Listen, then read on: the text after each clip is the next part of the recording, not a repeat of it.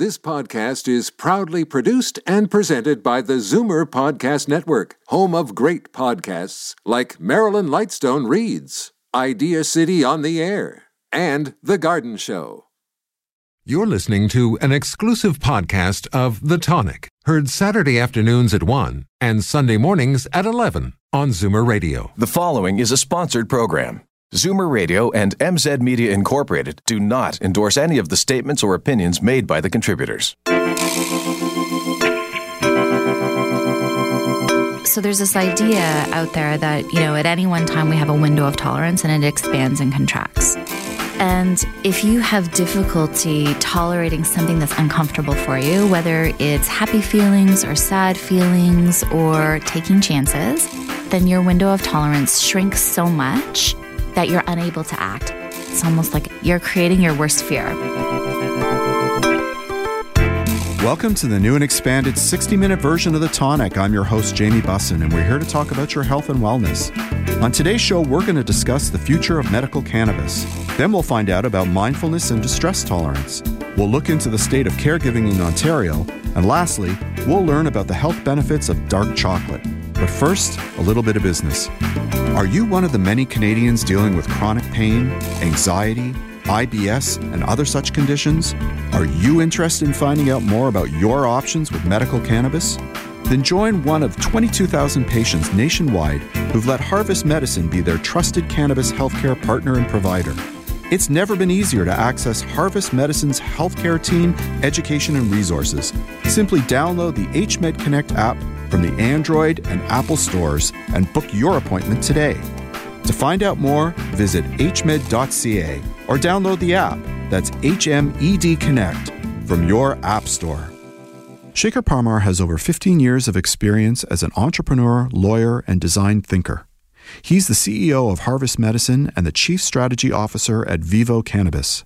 As CEO of HMed, he led the company to become one of the fastest growing, highest rated cannabis clinics in the country, attracting over 22,000 patients in under two years. And as the CSO of Vivo Cannabis, he plays an integral role in evaluating merger and acquisition opportunities and charting the strategic direction of the company. Welcome to the show, sir. Jamie, thanks for having me. So, the new Cannabis Act is in effect, which opens up a whole new legal market for Canadians for recreational cannabis. But what people may not understand is how the new legislation impacts the pre existing medical cannabis market. So, I thought I'd bring you on the show today and we could sort of discuss that as a launching point for the future of medical cannabis. What do you think? That sounds great. How does the new act change the way Canadians access medical cannabis? So the new act actually doesn't change anything with the way Canadians access medical cannabis. All the regulations and rules surrounding medical cannabis, for the most part, remain the same. I mean, there's just a few slight differences in terms of how much you can order and how you can switch your uh, authorization from one licensed producer to another, but the entire system in its entirety is pretty much the same as it was prior to October 17th. Oh, okay. I guess one thing that, as a practical matter, one thing that seems to have changed is supply. And I know at least that's an issue for the recreational side. Has the medical side been impacted by the changes in that way? I, I think so. I mean, I think what what certainly happened is that you know it's very rare in our lives to see a whole new industry kind of coming online in one day. Right. Um, and so you know, obviously there's supply challenges, and, and nobody's really thought through some of the uh, some of the process and steps that are required to get products in that quantity to the market everywhere all at once. So, you know, most companies that are participating in the adult use market are also the same companies who are participating in the medical sector as well. So you certainly see differentiation in how different companies have handled themselves in the post-October 17th world and, and certainly how they planned for it as well. Uh, we're lucky in the sense that you know, certain companies certainly did make medical patients a priority, mm-hmm. have offered to do things like cover the excise tax for those patients and ensure that there is adequate and ample supply for their patients. Uh, well, we've seen some other companies who have perhaps struggled to maintain their supply levels for their existing patient base. Didn't they have a legal obligation to, to, to put medical first, though? I don't believe there was any legal obligation okay. that, uh, that was upon the producers. I, I, certainly think there is a, a moral obligation. I would agree that with that. Companies uh, should should have in, in the in, you know should be considered of, and then certainly I, I you know I think patients should be given a, a, better preferential price treatment as well as opposed to what uh, is available in the recreational market. Ha- have there been uh, price changes since the new legislation on the medical side? Or has that remained static? You know, the medical side of things remained relatively the same. I, I think there were some companies who had to figure out how the new excise tax scenario uh, would impact medical patients, which is unfortunate because cannabis is the only medication which patients are forced to not only pay a provincial sales tax, but now also an excise tax for the use of their medication, which places an, you know, an enormous unnecessary burden on patients who are trying to consume a medication which is already not covered by insurance. Hmm. All right. So if I wanted to access medical cannabis and I'm an Ontario resident, what's the procedure as it currently stands? So you have a couple of options. I mean, the first thing is you need authorization from a healthcare professional who's able to do so. So in a place like Ontario, that would be a physician or a qualified nurse practitioner who's taken a course on uh, the controlled substances and, and how to sort of uh, prescribe them. And so they will, you know, that healthcare professional should review your healthcare history, ensure that you have a condition that would benefit from treatment with uh, cannabis-based therapy, and also really ensure that you have no contraindicators that prevent you from being a good candidate for cannabinoid-based therapy. I know there isn't necessarily an exhaustive list, but what type of ailments would qualify one for, for medical cannabis? Yeah, so I mean, you know, the interesting thing about cannabis is that it's a very complex plant. So there's right. over 144 cannabinoids that we know about. There's flavonoids, there's terpenes, there's all these different molecular compounds that are all interacting to create sort of a benefit in the human body. And so each person can, you know, their, their reaction to it is subjective. So what I can tell you is that there's a lot of patients who report benefits for things like chronic pain, right. uh, for arthritis, for, you know, CBD, for example, for things like anxiety, things like depression. PTSD is incredibly well treated. We have a lot of patients who swear by cannabis for things like IBS and Crohn's and others who have seen uh, miraculous, uh, you know, pain relief from things like migraines. So that's a whole myriad of conditions. And, and I, I, you know, I would caution everybody that the cannabis is not a sort of cure all to cure everything. It's like medication. So it's, for some people, it's going to be very effective, and some people, it may not work. And you do have to kind of try it out to see if it's the right thing for you. Right. And you mentioned contraindications. So, you know, just because I may want uh, medical cannabis doesn't mean that I qualify for it. There may be something inherent in me which would preclude me from getting it, right? Correct. Yeah. So for the most part, the, the contraindications don't prevent a lot of people, but, you know, if you have serious kidney or heart or liver diseases, you may not be the right candidate. If you've had a family history or personal history of psychosis, you may not be the right candidate. Of course, if you are pregnant or breastfeeding, uh, you're not the right candidate. So, you know, there are a number of things that, that uh, an appropriate healthcare provider should just definitely be checking with you to make sure you're not somebody who's, uh, you know, has a prior history with one of these things and therefore not an ideal candidate for cannabis. Okay, so we've covered who might benefit and we've covered who's capable of getting you along the way in the process practically speaking, what do I do? Do I set up an appointment with a doctor, or, or can I do this yeah, online? So, what, how does it work? So that's one of the things that you know we we found at Harvest Medicine primarily because we we discovered that a lot of patients are afraid to talk to their existing family physician about potential use of cannabis in, in a medical capacity. That's because you know there's first of all like most physicians don't have uh, a good training in how to use cannabis, so they're, they're hesitant to do so. And so what I would encourage people who are looking to access medical cannabis is to get a hold of a reputable cannabis clinic like Harvest Medicine, or if you are, you know, driven by sort of speed and comfort, uh, you can sort of download our, our new telemedicine app and have that healthcare appointment in the comfort of anywhere you wish, including your own living room. So how does an online consultation work? Are, are they legal right now? They are now. So for the Harvest Medicine's uh, HMed Connect app uh, allows residents of virtually sort of all provinces in, in, in, Canada, with the exception of Alberta, Saskatchewan, and Quebec, who have legislation that, that prevents telemedicine to to work well in those provinces. But other than that, residents of all the other provinces, Ontario included, can certainly access the app. And what happens in that app is we've taken our really good patient-centric, education-centric experience and try to bring that to a virtual capacity. So when a patient logs in, there's a very in-depth intake where we get to learn about your medical history.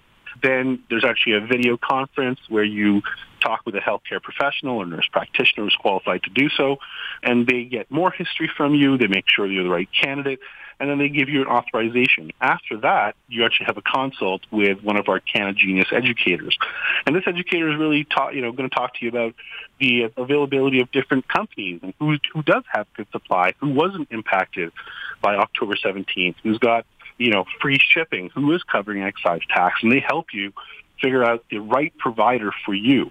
And then they help you finish that registration so that you're all wrapped up. And then usually within a couple of business days, you're able to order your product directly from that licensed producer to come straight to your door.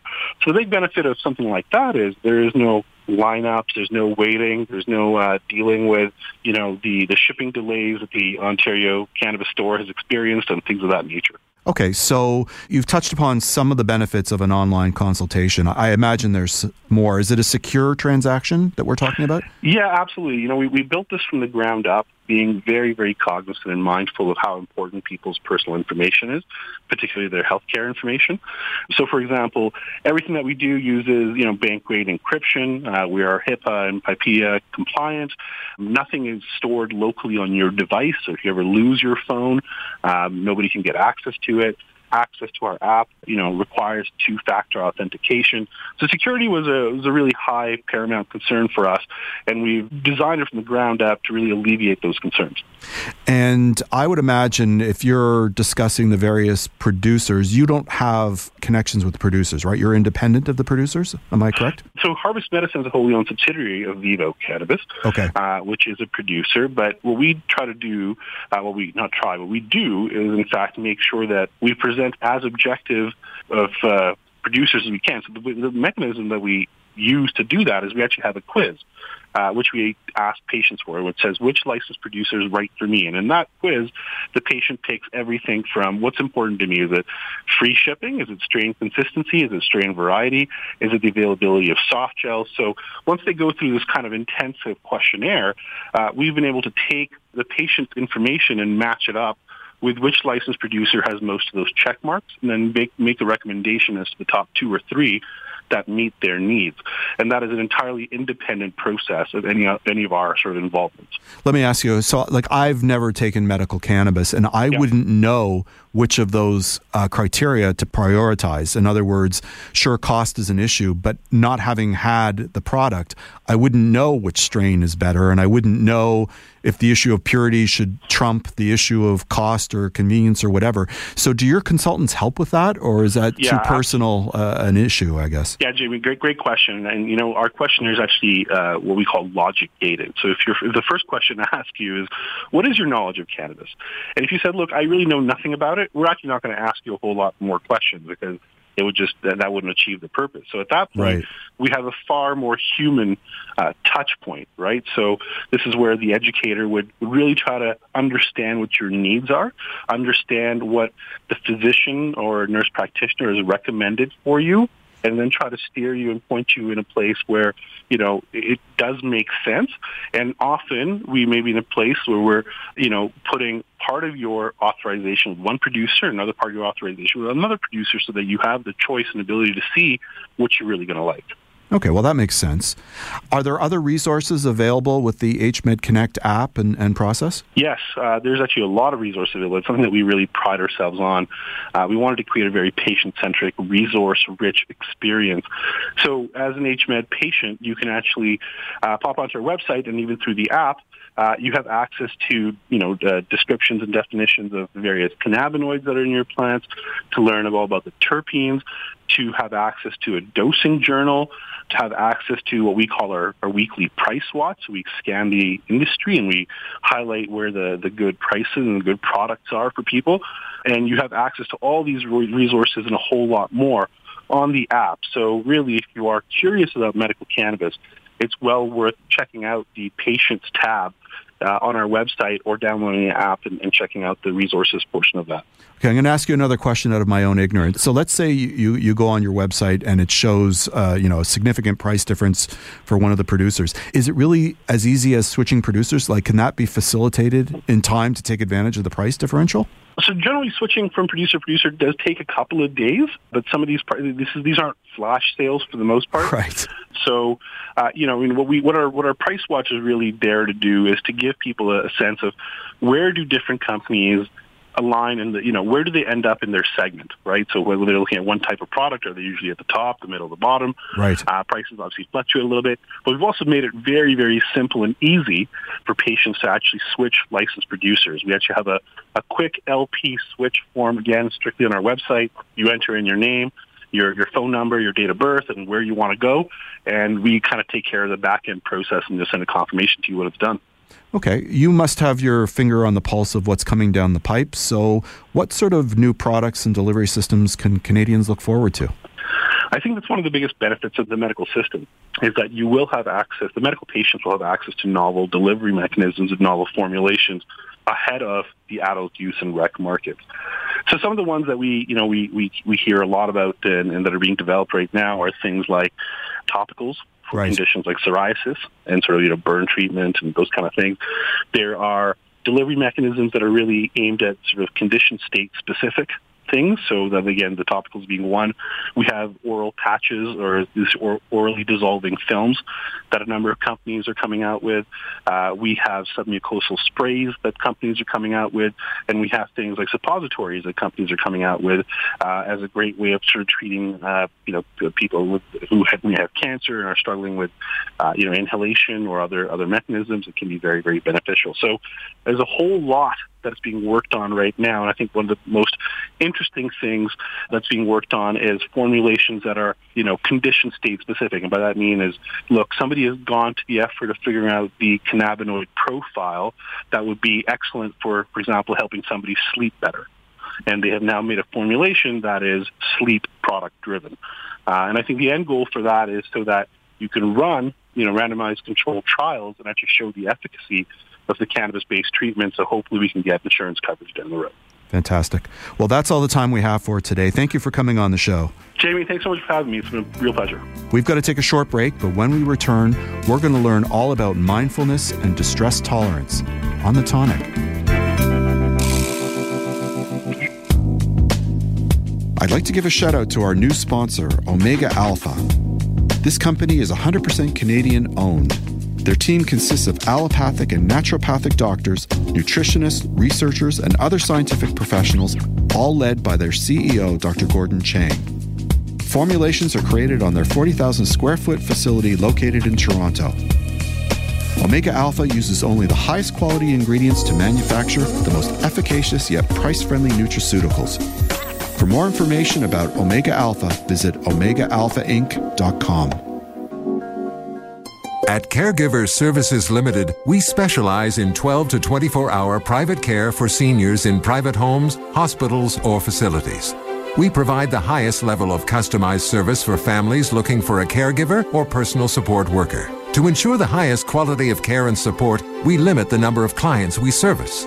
Whether you're looking for general live in care or have more significant needs related to mobility issues, dementia, or palliative care, finding someone who's a great fit is most important. At Caregivers Services Limited, our highly experienced staff specialize in meeting the unique needs of 12 to 24 hour care. For more information, please visit caregiverservices.ca. Let our family help care for yours. You're listening to The Tonic on Zoomer Radio. Welcome back. My next guest is local yogi Tracy Sagrati. She has post secondary education in biology, molecular biology, nursing, acute care, public health education, and Swedish and Thai massage. She leads classes and teaches other yogis how to teach yin yoga. Welcome back to the show, my friend. Hi, Jamie. I'm so excited to be here. You're here today to discuss a familiar, perhaps universal problem. Yeah. Fear of the unknown. And, yeah. And how mindfulness can help us cope with that fear, right? Yeah. You know, and this really comes from, I think, one of the greatest teachings that I ever got from my teacher. And she said in class one day that the most difficult thing that a human being has to learn to tolerate, and I think this is a key word, is the not knowing, mm-hmm. right? The not knowing. So the not knowing ultimately, obviously, when we're going to die, but not. Oh, knowing- no, I know exactly how it's happening. I know how it's going down. my wife, my mm. wife is very gently going to take a pillow and snuff me out in the middle of the night because I've become too insufferable. Anyways, go on. okay. Oh So I've got that covered, anyway. Wow. Okay, so there's that not knowing, but you know, so you don't have to worry about Yeah, that. Got but that then covered, all the other all the other not knowing is just like how your day is going to turn out, what's Yeah. going to happen next. Is this risk going to pan out? Am I going to be successful? Am I going to fail? That kind of stuff. Right. The stuff that's out of your control, right? Yeah, yeah, and there's so many things that are out of our control, and I and I think the second important piece there is the word tolerate. Mm-hmm. Right. And the idea of distress tolerance and what that like what that even means, you so know. what so what does it mean? Yeah, so distress tolerance is the ability to tolerate, and that means, you know, without freaking out or it's the ability to tolerate what's happening in your internal environment or your external environment, whether it is pleasant or unpleasant, you know, without without losing it. Keep calm, carry on. Yeah, yeah, exactly. But it's not dissociation, right? Like, I, I guess I want to qualify it and say it's not like you're going into a place of dissociation where you're not connected to what's happening at all, because that's that's one version of unhealthy. But it's also not that you're going into a place, and, and the other end of this, the other version of unhealthy is not going into a place where you're actually tolerating something that's, say, abusive or highly dysfunctional, right? Right. But it's about learning to tolerate your moods, right? Or learning to tolerate being really uncomfortable uh, with trying something new and you don't know how to do it, right? So I you feel to- incompetent. I used to be terrified of the new. Yeah. Um, you know, I was, you know, I still am to a great extent uh, a creature of habit. yeah. But I've learned, if there's one thing I've learned, and perhaps there is only one thing that I've learned, yeah. is to embrace the notion of the new and take chances and, and not be concerned so much about the result, but sort of work on the process to move you forward. Which, Yeah. I, which is, I think, what we're going to cover today. No, right? no, I mean that's exactly it, right? And what you're saying right there is that you've actually expanded your your tolerance of distress. Right. So Yeah. what happens in terms of our window of tolerance? So so there's this idea out there that, you know, at any one time we have a window of tolerance and it expands and contracts. Mm-hmm. And if you have difficulty tolerating something that's uncomfortable for you, whether it's happy feelings or sad feelings or taking chances, then your window of tolerance shrinks so much that you're unable to act. It's almost like it paralyzes You get frozen. I mean, you get frozen. Yeah. You And, get- and that's happened to me many times over my career. When I was practicing law, yeah. um, it wasn't so much that I couldn't do certain things. Yeah. I, I would just sort of, my ability, I would forecast where it was going. And my forecasts became self fulfilling prophecies because if you don't get out of that funk, if you don't get out of that rigidity and the stress and the fear of moving forward, inevitably the worst result is going to happen. No, th- this is absolutely you're creating you're creating your worst fear, Right. right. And this thing that you're talking about is so pivotal, that where we go into, and I call that anxious fantasy, right? So we get into a situation, we're so overwhelmed with fear and anxiety that we create all these stories about what we're feeling, and the stories, what they allow you to do is stay within your window of tolerance, right? Right. So it keeps you in the same place because that's the place that you feel like you can control and understand, Right. right? And everything else out there feels scary. So it keeps you in that place. But then it does become a self fulfilling prophecy. And so what mindfulness asks you to do is to completely go in the, op- the opposite direction. So you have to come into your body and look at how you're feeling, right? And then proceed in spite of what you're feeling so that you're not engaging in the story at all. And in that way, that actually builds up your distress tolerance. Does that make sense? It does. I, I think it would be helpful if you sort of explain the type of behaviors that we engage in if we're not, you know, if we're not conversant in mindfulness. What are some of the things, that, the mind tricks that we play on ourselves? Yeah, absolutely. Okay, so there's there's three. Like number one, we'll go into distractions, right? So we can distract ourselves in so many ways. Obviously, there's our phones, right, which are with us all the time. Shopping is a great distraction. Social media, um, just being really busy, actually. Right. But busy with nothing, right? Busy with nothing, right? It's that, you know, when I talk to students or I talk to my clients, everyone's always like, oh, I'm so busy, I'm so busy. And, and often the busyness you know, is just work that we make for ourselves to distract uh, from doing the things that we're really afraid to to challenge ourselves with. The second piece is addictions, right? And there's so many addictions, and you know, they range from mild to moderate to severe. So we're talking, you know, things like gambling, sex, drugs, obviously, alcohol. You know, anything to distract us from feeling states that we're uncomfortable with. Because the reality is, say you have a feeling, right? What happens when you have the feeling is there's this pressure that builds up inside of you. Now, if you can't tolerate that pressure, it's like a kettle boiling. So it builds up, it builds up, it builds up. And what we'll do if we can't tolerate the feeling of that pressure inside of us, right, and to stay with it and to allow it to dissipate, is we'll do a behavior to blow off steam. Just like a kettle, the top would open up for the steam to blow off. We'll do a behavior. And that behavior looks like a distraction or an addiction, or it looks like the third thing is that we start to micromanage all the people in our environment. So we become hyper controlling. We try to control every conversation, you know, the way that people respond to us, every situation. We try to micromanage the people that work for us. We try to micromanage our parents and our kids and our spouses, Right. you know, all as a way to kind of give us the illusion of having some control over the not knowing. Okay. What does distress tolerance look like, though? Okay, so distress tolerance is a term that was coined by this woman who created dialectical behavior therapy, uh, which is a mindfulness based psychotherapy. And it involves kind of three key pieces. Number one is really building your observational skills. So, in any situation, you come into the present moment and you observe okay, what's happening in my body? What's happening in my mind? Like, what's this feeling that I have in my chest when I'm having this conversation with this woman or man? And instead of acting out because you're having that feeling, to actually not do anything, Right. okay, and just observe and try to understand without connecting a story to it, try to understand where it's coming from, okay, what's underneath it.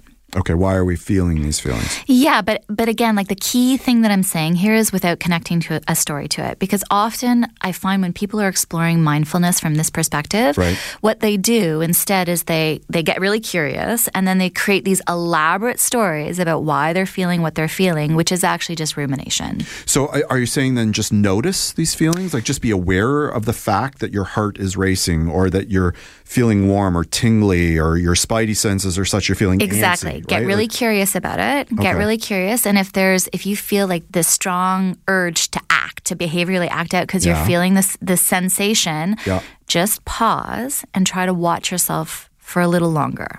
Okay. And see what happens to the sensation.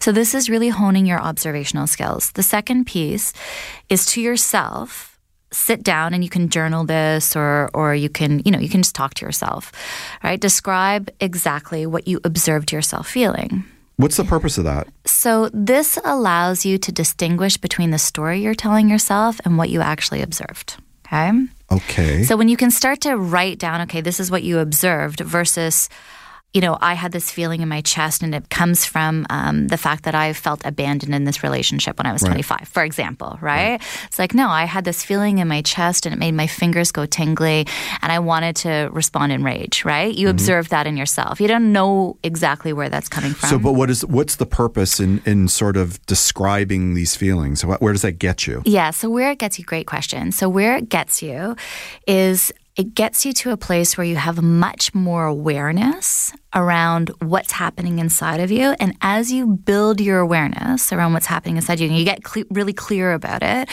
you tend to react much more slowly. Right. So there's the space between the time that you have the feeling and or a gap, if like- you will. So you're almost counting to ten, right? It's You're- it's almost like you're counting to 10. It's just giving you the opportunity to pause. Yeah. It's Okay. giving you the opportunity to pause. So the third piece of it is that you participate in the experience by letting go. And this is the trickier one. I, I always find the concept of letting go, you know, can almost be a bit trite because you go to these mindfulness teachers or yoga classes and everyone's like, let go, let go, let go. But, you know, honestly, what does that even mean? yeah. What does it mean? Right? So letting go is about coming okay, so this is my Yeah, my view. of according to. Tracy. This is my view of it because I think letting go is actually brutally difficult. So letting go is about coming into the present moment and not trying to change anything about what the moment is presenting to you, Okay. right? Really feeling everything that you're feeling letting go of the story, right? So as soon as you notice the story coming up, just pushing it away, right? Blocking your tendency to go into the story, just feeling what you feel and not behaviorally acting out any of your habits or tendencies to, you know, lose control in a way that's dysfunctional for you. Okay. So I think that's what letting go is. It almost sounds like it's the reverse of letting go. It's almost uh, exerting control over your feelings, right? Like it's, it's emotion. It, yeah. It, you're, you're saying letting go of the emotionality, of the visceral response to create a response that you are regulating. And I guess the question becomes how are you regulating your response? Are you being constructive? Are you using that energy in a positive way? So that's a topic for next time, Jamie, and that's all about being effective. Yeah, I think that's great. And I look forward to that. Thank you for coming on the show. My pleasure. We've got to take a short break, but when we return, we're going to learn about the state of caregiving in Ontario on The Tonic. Tonic is brought to you by Purely Natural. Their Liquid Greens Chlorophyll is the only line of soluble, grit free, and great tasting greens on the market. Liquid greens can easily be mixed with your favorite drink to provide a sustained natural boost of energy to help you get through your day. There's unflavored, which is great with orange juice. The mint flavor is cool and refreshing. Dark chocolate has all the health benefits of a salad, but with a great chocolate taste. And for that extra detox boost, try activated charcoal and mint. Enjoy the energy, enjoy the detox, enjoy the great taste. Purely natural liquid greens. The Change Foundation is an independent health policy think tank that works to inform positive change in Ontario's healthcare system. They recently conducted a survey called Spotlight on Caregivers, in which they talk to family caregivers across Ontario about their interactions with the healthcare system, the kinds of tasks they do, the time and financial commitment, and the mental, physical, and emotional impact of being a caregiver. Please visit changefoundation.ca to see the results. This is The Tonic on Zoomer Radio. Krista Hanstra joined the Change Foundation in 2015 and, as the executive lead of strategic communication, oversees communications and stakeholder relations for the organization. Krista has close to 20 years of senior level experience in the healthcare industry, working with both the non for profit and public sectors. Welcome to the show. Thanks so much. Happy to be here. You're with the Change Foundation. What's the mandate there? We are an independent healthcare think tank in Ontario, and independent is really important because it means we have no ties to uh, anyone and we can really focus on what we think is most important. And essentially what we do is pick one emerging healthcare topic and dig deep for five years in that area. And right now we are focused on the role of family caregivers in the healthcare system. So, how did you define who a caregiver is for the purpose of your study? Yeah, so caregivers, we see them as the people who provide the care in between the formal interactions with the healthcare system. And actually, we're talking about 75% of the care at least being provided by family caregivers. If you want to look at it in a different way, we're talking about people who are not paid to provide care. So, family, spouses, siblings, close friends, those types of people, right? That's right. You got it. It's the most broad definition of family you can think of. It's essentially whoever the patient themselves defines as their family. And I understand you've got a lot of data, but there are six key takeaway points that sort of resulted from your study. And the yeah. first is that caregivers, and I found this really interesting, actually don't self identify. Yeah. And what, right. what what problems does that create? Yeah, so I think at the end of the day, people often take on these roles as a caregiver, as a spouse, as a child, as a parent, you know, for their grandparent without thinking about the fact that they're actually playing a caregiver role. And in many ways, what that means is people actually burn out in their caregiving role before they start to think that they've taken on this role and they might need help. And that's a real problem because the rates of caregiving burnout is really high and on the rise. And if we don't self-identify as a caregiver, then when you need support, you're not likely to Google the term caregiver, for example. And then on the flip side of that, if caregivers don't identify as caregivers when they're interacting with the healthcare system, how do we ever expect the healthcare providers to think of a family caregiver as a member of the team? They just don't because we don't identify as that and they don't identify us as that. So awareness around the role of caregiving and how that differs from being just a spouse or a parent or a child we think is pretty important. I find it surprising that the healthcare professionals don't see the family members as caregivers. I mean, it seems self evident and obvious. I mean, unfortunately, you know, I fulfilled that role with my mother and, and my sister when my dad fell ill, and it, you know, it would have been I presume patently obvious to anybody in the emergency rooms or mm-hmm. or the nursing staff that we you know we were there assisting and trying mm-hmm. to take care of my dad. I, I, I find that surprising actually. Mm-hmm. It is really surprising, and I think there's kind of two parts of it. One is that some healthcare providers simply don't think about it in that way, and we yeah. certainly through our work, and they and and when we talk to them about it, and they actually interact with caregivers, a real light bulb goes off in a way that it hasn't before. And the second piece is they don't know where to send them for support. So right. sometimes we've heard healthcare providers say, I see the caregiver. I know they're struggling, but I can't even open the door to conversation because what am I going to do? They're busy. It's not what's valued in the healthcare system. You know, I think there's a real systemic issue here. I think as a human to human, we know that healthcare providers go into the system because they want to help. And right. we, we know that fundamentally. So I'm sure they're not feeling great that they're seeing someone struggling. But the truth is, in our province, it's not really clear where people can go for support, and there isn't a central way to do that. You know, you've mentioned twice now that some caregivers, or eventually all caregivers, struggle. Why is that? Again, I think it goes a bit back to the self-awareness piece, and I think, you know, when you say I'm caring for my, for example, in my situation, I'm caring for my aging parents, I don't want to feel like tell people that that's a burden to me. These are my parents. I should be doing this, and it shouldn't be hard but it is hard. So we find that people, if you ask them, and we found in the survey, how are you doing? Most people will say, I'm doing okay. But when you dig deeper, you actually find that many of them, over 50% of them, are feeling tired, frustrated, anxious, overwhelmed. I mean, that's not doing well, in my opinion. But but I think people are hesitant right out of the gate to say, "Yeah, I'm struggling with taking care of my parents. You know, they took care of me for years and now why am I finding this so hard?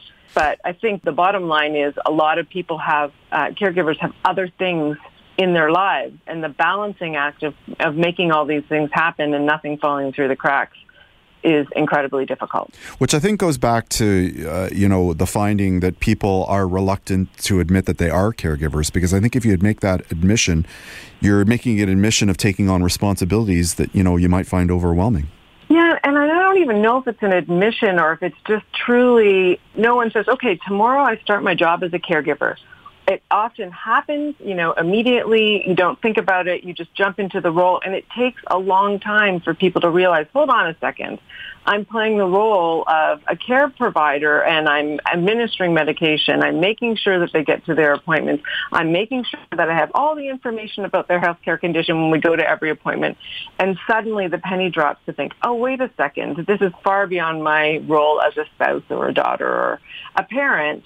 And that's when the, so then I think it, it's, it's not so much an admission. I think it really is a bit of an awareness issue in our society about it, although that is changing. Right. And we really hope that this survey and some of the other work we're doing will help with that even more. And, and we're seeing that momentum build, which is really positive.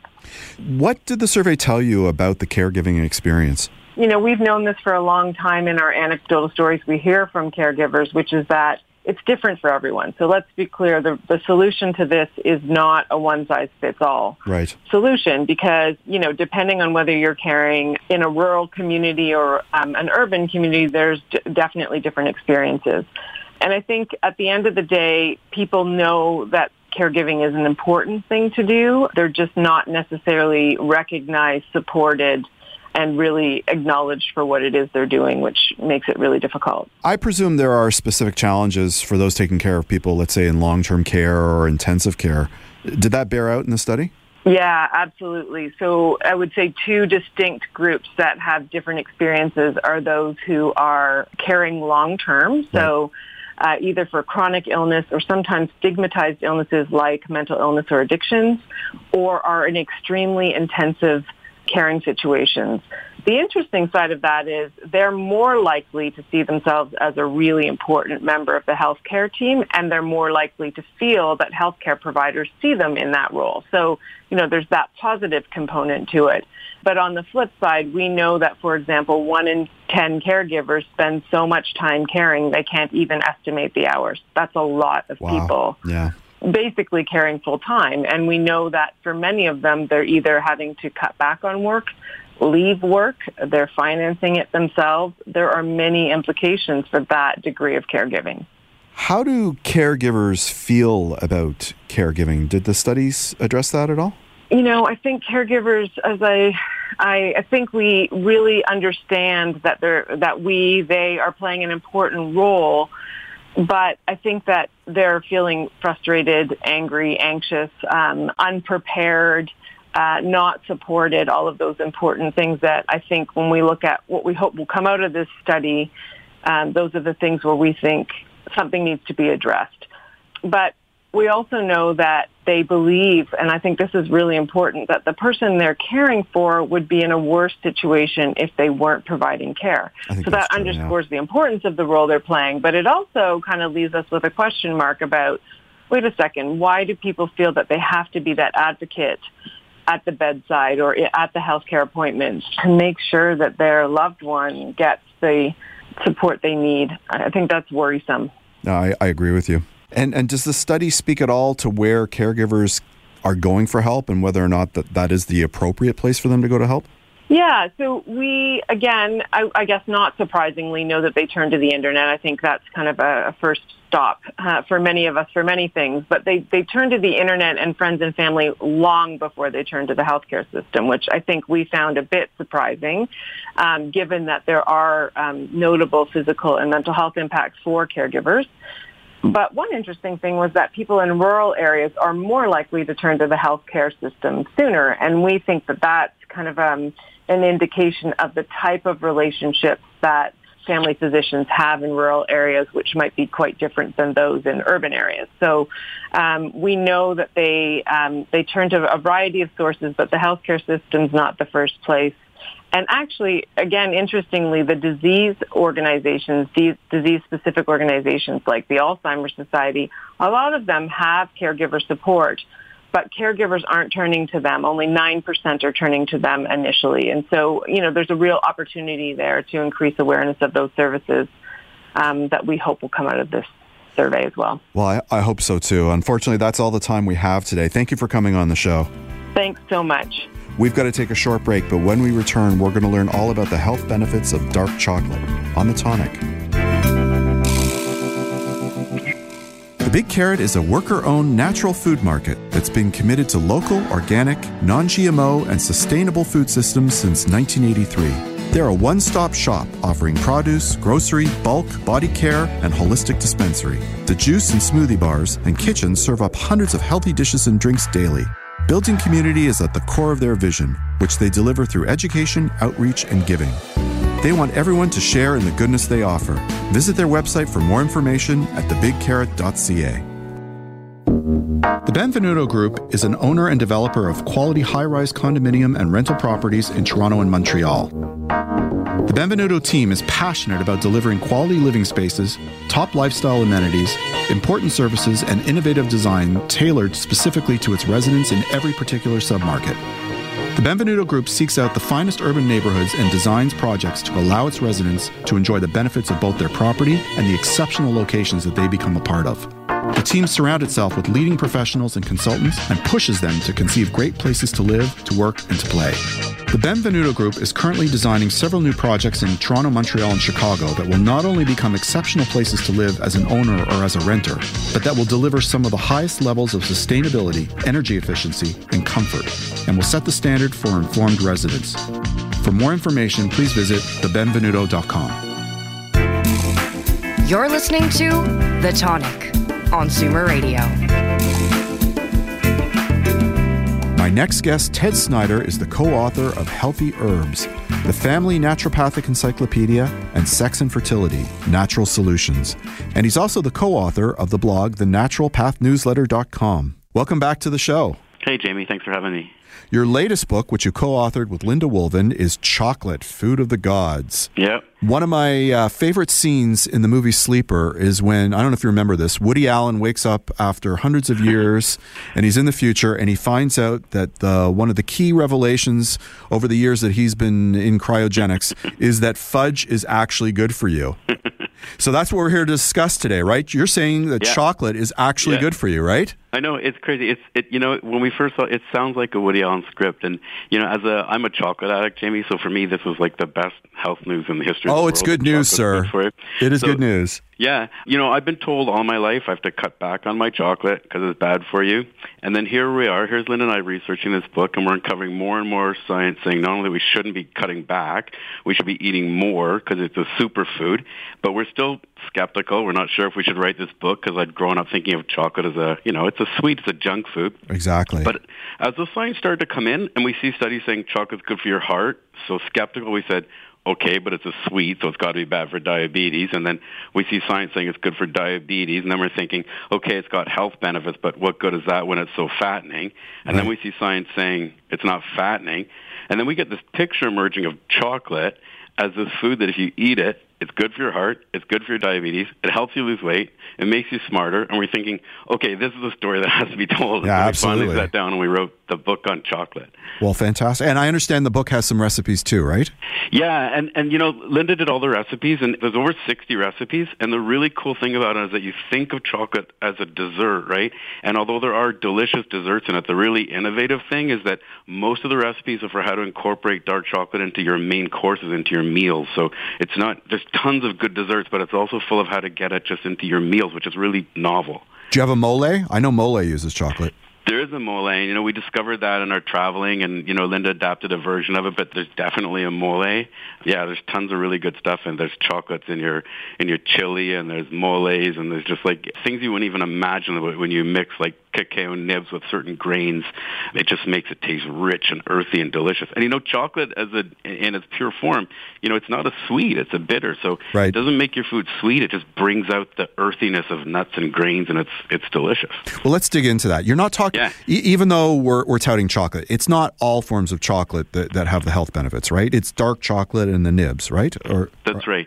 So chocolate, before you process and make a candy out of it, is not sweet. It's bitter, and what what makes it bitter is the flavonoids. The same reason why the inner side of a rind of an orange is bitter. Those those flavonoids are the healthy part. and They're the bitter part. So the more flavonoids there are, the healthier the chocolate. So you're talking the bitter dark chocolate. So when you're doing this research, we're we're not saying that you know white chocolate's not chocolate at all, and it's certainly not saying go out and eat milk chocolate. In fact, in a lot of the studies, these milk chocolates as, as the placebo. We're saying to eat dark chocolate. And people often ask how dark. It's hard to Right, say 'cause yeah. in, the, in the research they're often not saying percentages. They're measuring flavonoid content, but it looks like as a sort of general rule, if you're eating like 70% dark chocolate or more, you're probably eating a health food. You know, the higher the percentage, the bitterer the chocolate, the better it is for you.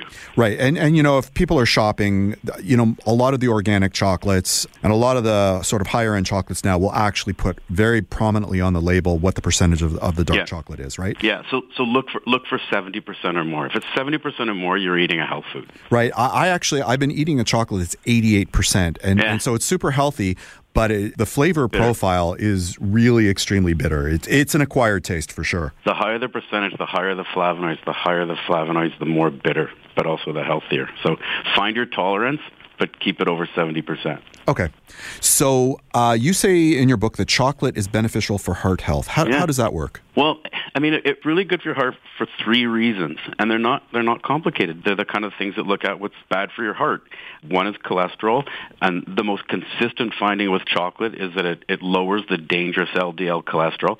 It also stops it from oxidizing to free radical damage, and that's crucial because oxidizing is what makes LDL dangerous. So it solves the LDL cholesterol problem. It also increases the heart healthy HDL cholesterol, and some new research is showing it decreases triglycerides too. So it deals with cholesterol. It's consistently shown in the study to lower blood pressure in healthy people, but even in people who already have high blood pressure, chocolate can lower their blood pressure enough to reduce the risk of a heart event by like 20%. Wow. So it's doing cholesterol, it's doing blood pressure, and the other thing it's doing that's really important important is it, it increases levels of nitric oxide. And nitric oxide, that's that little pill people take in the movie to prevent a heart attack. Mm-hmm. It's, it, it relaxes and expands your blood vessels so it increases circulation.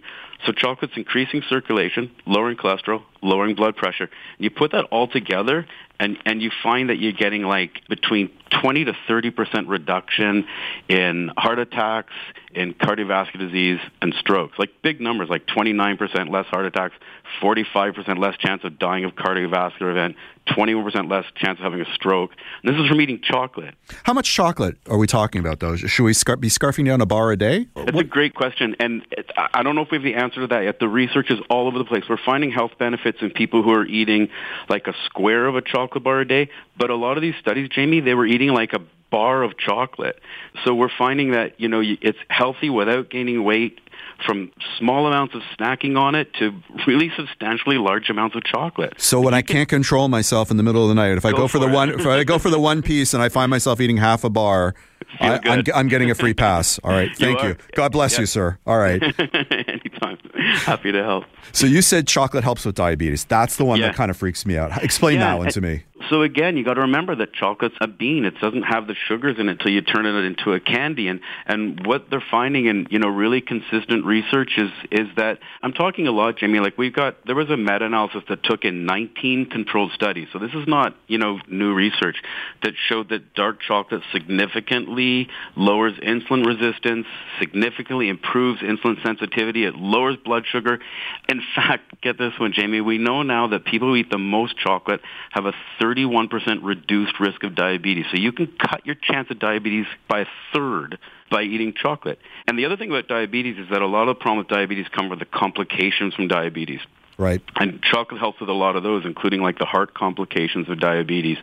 So really good research at a really basic level helps people with diabetes. I know when I have chocolate, I feel better. But yeah. I understand there actually is a connection between chocolate and mood and, and cognition. So how yeah. does that work? So mood and cognition is so there's different research on both of those. And, right. and at first they weren't sure whether chocolate was helping mood because people enjoyed eating it. Right. Or that chocolate helped mood because it was actually something in the chocolate. But what they're finding is that chocolate can help what they call negative mood. When people are having negative moods, chocolate can help balance it out. And it reduces stress it reduces anxiety and this is not because of the taste. This is happening like at the hormonal level with stress hormones. Um, it really is helping stress and anxiety. It's dealing with mental fatigue and energizing you. So it isn't just the chocolate tastes good. It's actually doing stuff at a chemical level to make you feel good and then the, the cognition part you mentioned is really exciting. There's this growing body of evidence. It's later research that's showing that chocolate helps your brain, that when elderly people eat chocolate, it reduces the risk of that sort of cognitive decline you get with age, and it can increase memory by like 25%. There was this absolutely stunning study where they gave seniors dark chocolate. This is what the researchers said in the conclusion of their paper. They said if you take a typical 60-year-old and you give them dark chocolate for three months, at the end of the three months, their memory will be like a typical 30 or 40 year old. I mean, they're actually talking about making your brain and memory young again by eating chocolate. And it isn't just elderly people. There was another study that gave college students dark chocolate and it found improvements in brain function. So it's younger and older people. And then the next question was, what if they've already got memory problems? Right. So they did another study where they took people with mild cognitive impairment, which is not Alzheimer's. It's like when you're having memory and thinking and language problems but not enough to really interfere with life. Right. So it's, it's the type of type of decline that you might expect as you're getting older. Yeah, and in a lot of people, and there's no pharmaceutical drug that's ever been studied to help mild cognitive impairment. So if you could find something that helped it, that would be pretty cool. And they gave these guys dark chocolate, and they found significant improvement in things like thinking speed, memory, language, executive function. So dark chocolate can help young people with memory it can make your memory young again if you're old. Wow. And even if you already have a mild cognitive impairment, it can significantly improve cognition. And like that's eating chocolate. so that's pretty cool. It is very cool. Okay, so yeah. we, we have time to cover one more area. And you mentioned in your book there's a connection between chocolate and exercise. And that seemed curious to me too. What's the connection there? Well, it's chocolate, exercise, and also the thing that I think you have to throw in there is the weight loss part too. Right, that comes yeah. with exercise because people think chocolate's fattening, right? But you know, there have been at least six studies on chocolate and weight gain, and not one has ever found weight gain. In fact, at least four studies have found that chocolate lowers body mass index, lowers fat. And when you give it to people when they're exercising, we find two things in the research. One is that when people eat or drink dark chocolate during recovery, during workouts, and you give them the studies on, on cycling so far, but it shows that they can cycle longer and they can cycle farther. So it seems to help you recover and it allows you to exercise more. And then the other really cool thing is if you exercise a lot, we know that exercise can actually it can generate free radicals. So yep. excessive exercise can be bad for the immune system. We know that when you give people dark chocolate, it protects them against that free radical damage. So it increases the benefits of exercise and it, it decreases the risks of exercise while helping you to lose weight. And the other thing that people don't talk about much is that exercise isn't just good for your body, it's helpful for your mind and cognition. And yep. there's at least one study that shows that when you give chocolate to exercisers, it enhances the cognitive benefits of the exercise too. Fantastic. That's all the time we have today. And thank you for coming on the show. Thanks for having me, Jamie. It's a pleasure. I, I have a request. Please yeah, write I'll your ne- you yeah, no, no, right? please write your next book on the health benefits of lasagna. Okay? I'll get on it. Thank you for listening to The Tonic. You can download this episode as a podcast on zoomerradio.ca and thetonic.ca. For excellent health and wellness articles, be sure to pick up your copy of Tonic Magazine. Tonic's available free on racks at over 200 locations across the GTA and delivered with the Globe and Mail to home subscribers in 11 choice neighborhoods in Toronto. Or you can visit our website at tonictoronto.com. If you're interested in providing feedback or coming on the show, you can email me at jamie at tonictoronto.com. Please join us next week on The Tonic when we discuss healthy digestion, the top cookbooks of 2018, yoga for menstrual cramps and pain, and tips for planning your holiday party. Until then, this is Jamie Bussin wishing you a healthy and happy week. Please consult a healthcare professional before starting any diet, exercise, supplementation, or medication program. This has been a paid announcement.